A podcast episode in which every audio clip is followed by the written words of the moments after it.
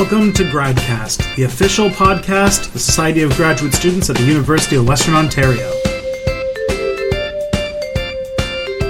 Hello, everybody, and welcome to Gradcast Podcast. I'm your host, Alex Mozinski. And I'm joined by co host, Tyson Davis, thanks for joining us. and today we are joined by our guest, Anish Engineer. Hello. So, the first awesome question is um, your last name is Engineer. Uh, Yes, it is. Yes. I totally thought that was a like a typo at first. or- I get that a lot. I feel like uh, the, the, when people uh, first meet me, the first question that they ask is, "Are you an engineer?" And my answer to that is no. I would never be an engineer because I hated physics. I don't know about you, but I can never understand physics. So that was uh, from the start. That was just no for me. But yeah, that's my last name. that is amazing. I, I loved physics. Um, I almost went a physics route, but I, I loved biology more. I almost so- became an engineer, so I almost became Well, an engineer yeah, too. There you go. the three of us all been engineers in our own way. Um, anyway, that's a really that is a really cool last name. Uh, is there a sort of Um, I think it goes back like so. Uh, I'm of Indian descent, so I think um, back in the day, probably my grandfather's grandfather was an engineer by profession, um, and I think that's how the last name stuck. Um, uh, at the time, India was under the British rule, and I think they identified people based on their profession or what they did. So because that family was into engineering, that last name was given to them, and it stuck around for generations, I guess. I guess that makes a lot of sense. Like I know someone whose last name is Shoesmith, and Exactly. they would have probably at some point in that family lineage been shoesmiths. Or actually, the first name Taylor literally means a tailor, like person who Exactly. makes suits. And the last name Smith is so common because bla- it it referred to blacksmiths uh, during British rule, and they were the people that didn't go to war because they were the Ah, one making the go. weapons. Exactly. So Smith prevailed as a last name over other last names. I wonder if my last name's Polish for blacksmith. My family heritage is blacksmith, so Mozinski guys probably doesn't mean blacksmith, but But maybe. you never know.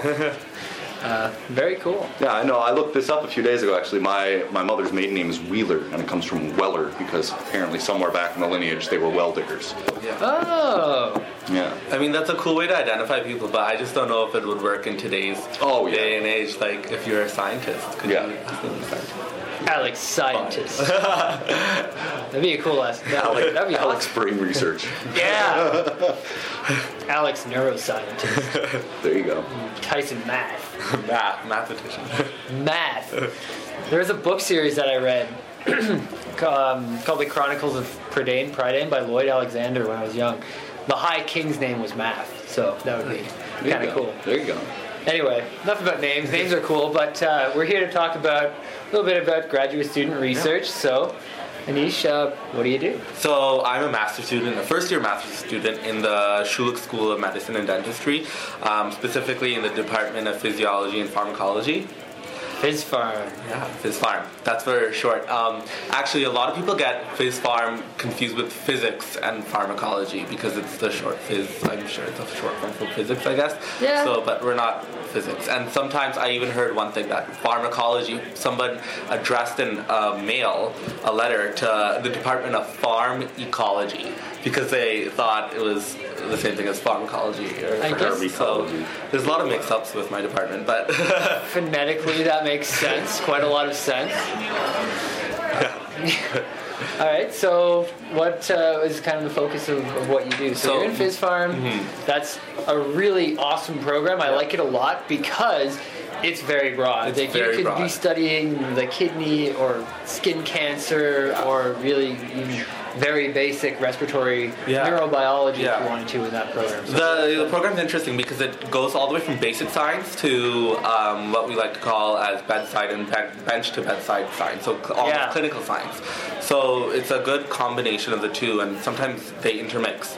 So um, specifically, my research involves cardiovascular development. Um, so cardiogenesis, or from or in utero, how does the heart develop? Um, you know, yeah, so heart development. heart development. Wow. So tell us a little bit more specifically about sort of your role in, in Yeah. researching or learning about heart? So I'm uh, more concerned about the pathological side of heart development. So Okay. and um, the pathologies that develop. So mainly congenital heart disease and how um, a misstep in heart development can lead to defects in the heart, morphological defects, and how that can affect newborns and you later in life.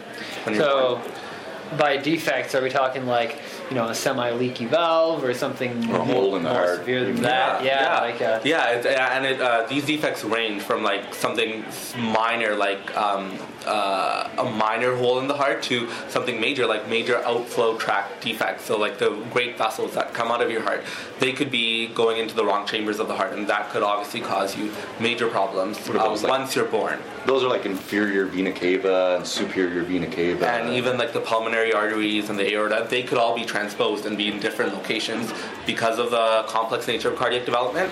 And if you're born with um, a defect like that, your chances of survival are very slim. So um, it's important to do research in this area just to figure out why these um, mishaps occur and how we can, you know, prevent them from occurring and you know potential therapies that are available.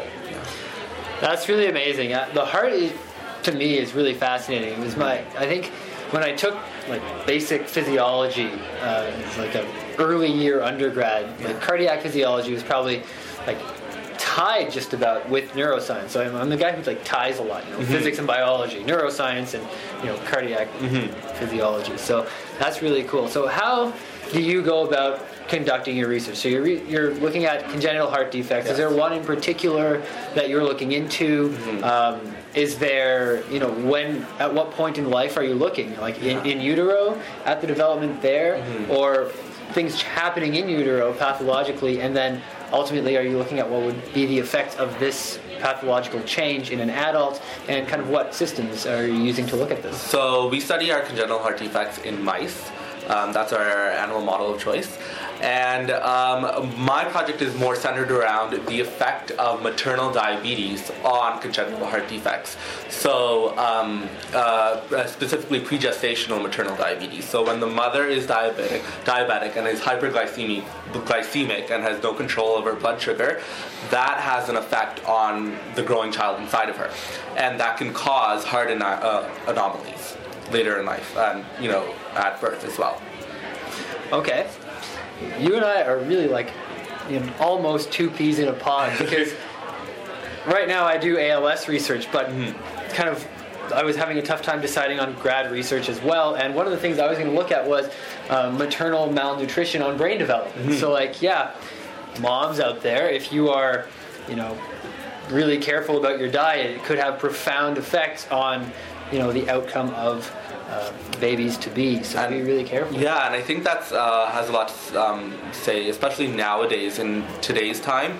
Um, a lot of people are being diagnosed with diabetes earlier in life, um, especially women and um, young children are being diagnosed as diabetic. And if that goes undetected, and if they do have a child, that can cause problems, uh, major problems, such as congenital heart disease.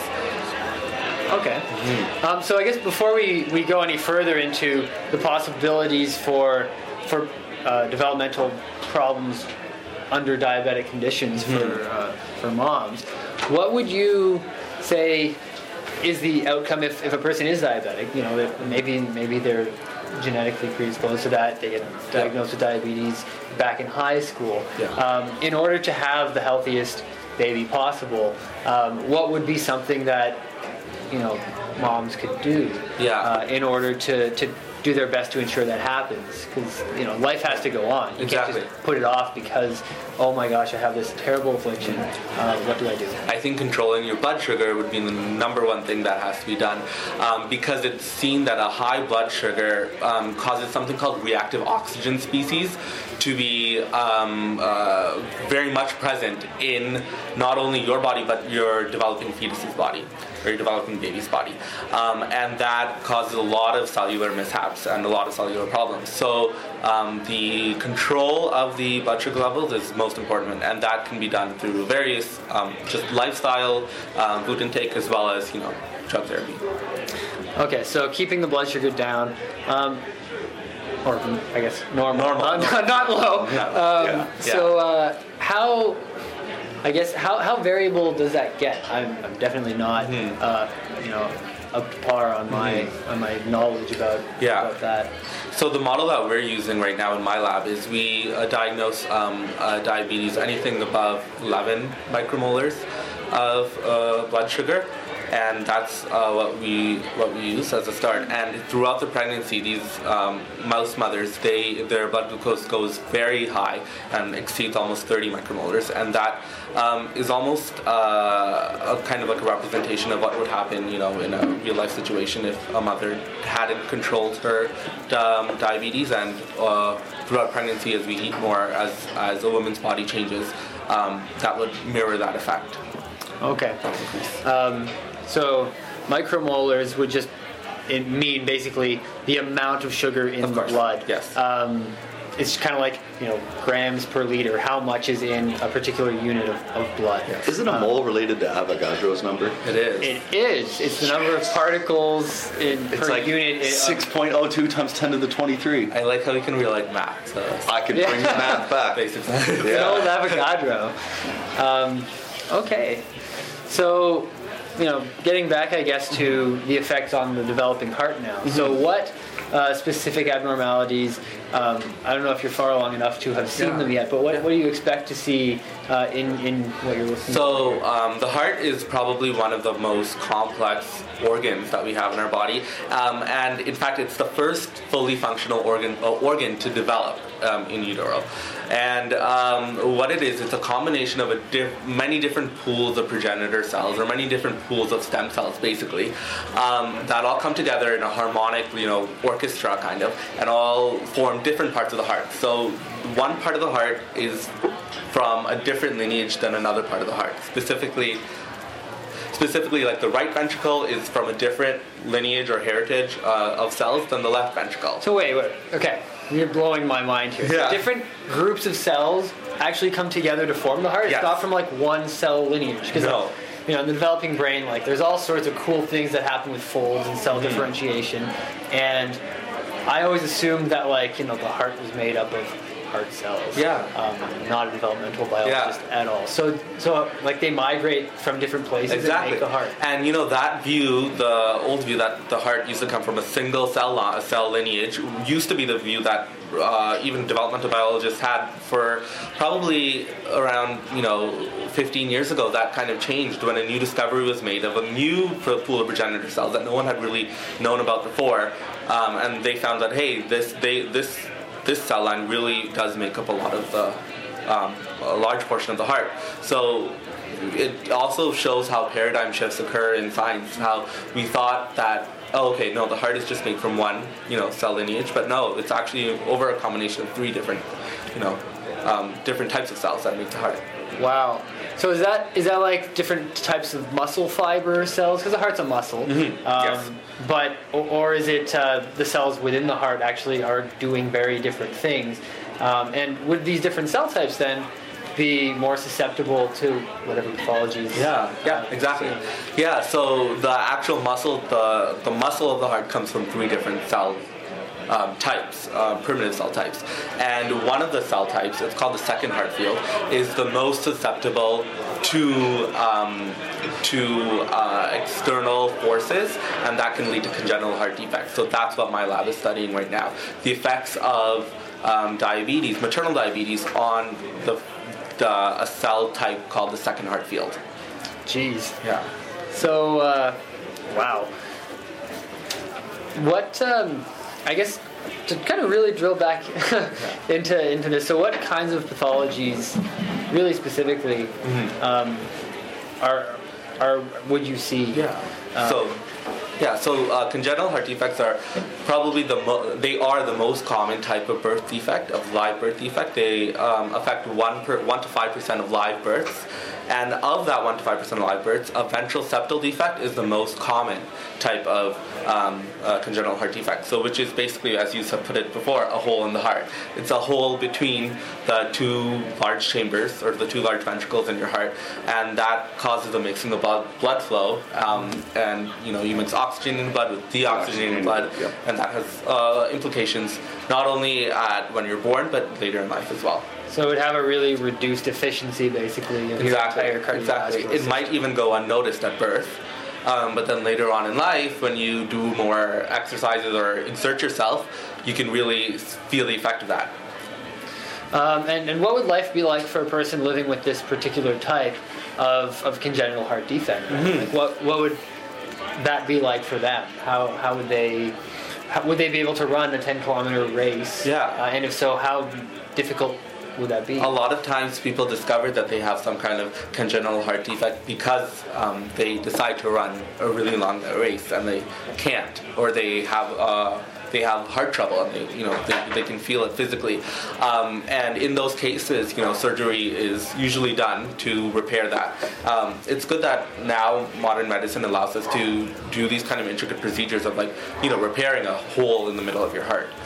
So, just out of curiosity, because I am probably the least biological person in this podcast, uh, can the hole in the heart? So you described it as it happens on the boundary between the two chambers. Yes. Can it happen externally as well? And, like, Not- just shoot blood into the body. Like I have no idea, right? I'm- Yeah, no, because the heart is surrounded by another encasing called like a pericardium that Yep. will prevent that from happening. So, no, the you can't shoot blood out that way. Okay. All right. So other than other than ventral septal defects, Mm-hmm. um, what other kinds of congenital heart problems might there be? Um, in my research right now, I'm seeing a lot of atrial, atrial septal defects. So there's a, also a septum between the two atria of the heart, which are the upper chambers, um, and that's a very common um, defect. And usually, we're all born with an atrial septal defect. Uh, and at birth, actually at the time of birth, that wall closes. It's really cool. Um, so, uh, and sometimes that wall can close at birth. So in that case, you would have a mixing of the blood. And again, that's a really that's what we call a minor defect, not a major one. So it's not as bad if the, so I guess in and out chambers of the heart are mixing than if the two kind of more middle Yeah. chambers are mixing. Eh? For all of us in in in, um, in our fetal stage, uh, that um, that upper chamber is always open, Okay. and it closes at the time of birth. So so the mother having diabetes during gestation Yes. can affect the baby even after the baby's been born. Then. Uh, essentially, yeah, that that ana- uh, that problem or that defect can be go unnoticed and then affect the individual later in life. How about afterwards? So after after birth has taken place um, and they're still breastfeeding, um, what would the do you think the effects would be extrapolated there? Do you think um, the weaning phase um, would be affected as well? Yeah, no, that that's really interesting. Um, I don't think that uh, the you know the hyperglycemic environment in the mother itself would affect um, the breast milk, and then that would have there thereby affect the baby. So, but but definitely in vitro. Um, uh, I mean, in utero. Sorry, it would definitely uh, the hyperglycemic environment affects the child, um, and it's actually really interesting. It's only in the first, um, almost the first, I guess, in in mouse. In mice um, gestation, it's only during the first like 14 days of pregnancy that um, the diabetes in the mother is really important because that's when the heart develops. Again, it's the first organ to develop in the body. So So comparing uh, a mouse gestation period to a human gestation period, what does that 14 days mean in terms of the human like nine month cycle? Yeah, so a, a mouse uh, mouse gestation is usually from 18 to 20 days. Okay. Whereas a human gestation is almost uh, you know 40 weeks, 39, 40 weeks. So it's almost like like uh, uh, second two trimesters. Oh, So it's almost like every day is two weeks Yeah. of hour. Yeah. Interesting. And in terms of the cardiovascular system development, then, uh, do you think there's other um, issues with blood vessels then, like you know, veins, arteries, and, and the overall circulation? Definitely. Um, uh, uh, what diabetes causes is um, something called endothelial dysfunction, and that can mess up the vasculature of the body for um, body as well. And not only the heart, but also like the lungs and other organs can be affected by maternal diabetes. Wow. Okay, that's in, that's intense stuff. So I can tell that you're very knowledgeable about not one but two disorders that you're doing research on.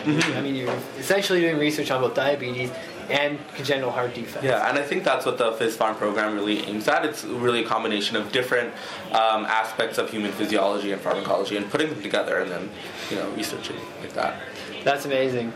Um, and you seem pretty passionate about. It. So why why did you decide to get into this particular uh, branch Mm-hmm. of research? Why not why Phys Farm, but how, why uh, cardiovascular and, and diabetes Mm-hmm. research? Why grad school? I think it all um, uh, got. I think it was all like chosen in my fourth year of study. I was able to take classes that like I was really, I was really interested in, genuinely interested in, and I was able to um, see professors that I, you know, that I, I really admired and I really like liked their research. Um, and I was really like interested in what they were doing in their field of study. So I think that molded my um, decision to go to grad school and decision to choose the lab that I'm in, the, the lab that I'm in right now. So, are there any, I guess, courses in particular that you took then in your fourth Yeah. year that really made you say, "This yeah, is what I want"? I, I, it was probably a cardiovascular pharmacology course that was taught by the, my PI right now Okay. that I took. So that prob- that influenced me a lot. But also a lot, a lot of my fourth year had to do with like um, the heart and like cardiovascular. Very cool. I think that's a, a similar story with a lot of grad students. I mean, in my third and fourth years of undergrad, I took five or six courses from the same guy, and he was a geometer, and so now I do geometry. You know, so you know, a person at that point in your life influences you, and you you know you admire that person, and it kind of melds where you're going to go with the rest of your life. Yeah. So, I may have, I probably missed it at the beginning, but what? Who's your supervisor then? Um, it's Dr. Feng. Dr. Feng. Yeah. Okay, so anyone who's listening, looking into really interesting research, Dr. Feng. What's the first name? King Peng. Qingping Feng. Um, doing some really awesome research here. So, what else, uh, when you're not doing this research as a grad student, what else do you do? Did you? Well- I guess you did your undergrad here as well, so I- you know London pretty well. Yeah, I did my undergrad here. I'm really into, I guess, student politics. So um, I'm, as well as you know, just doing my uh, my master's to my. Well, I, I guess in undergrad I was a part of the USC and I was very active on it. I was a counselor and part of different committees on the USC. Now I'm trying to carry that forward in grad school as well. So I joined um, internally. I joined committees on Phys Farm, but I'm also now running for um, uh, graduate student senator. Oh, um, wow. As a part of the uh, the Senate elections that are upcoming um, Okay. on February 10th and 11th.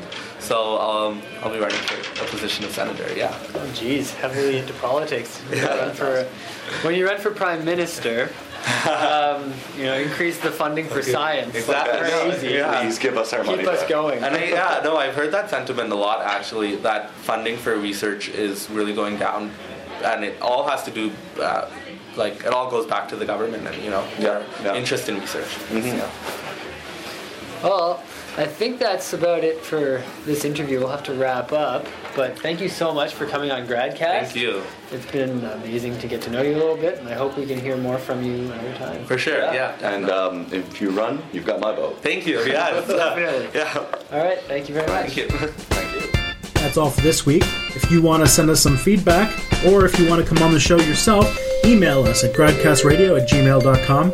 Be sure to hook us up on social media. On Twitter, we're at GradcastRadio, and look up Gradcast Radio also on Facebook. If you want to subscribe to the podcast, the podcast is located at gradcast.podbean.com, and it's on iTunes. And while you're there, why don't you leave us a review? It really helps us out. We'll see you guys next week.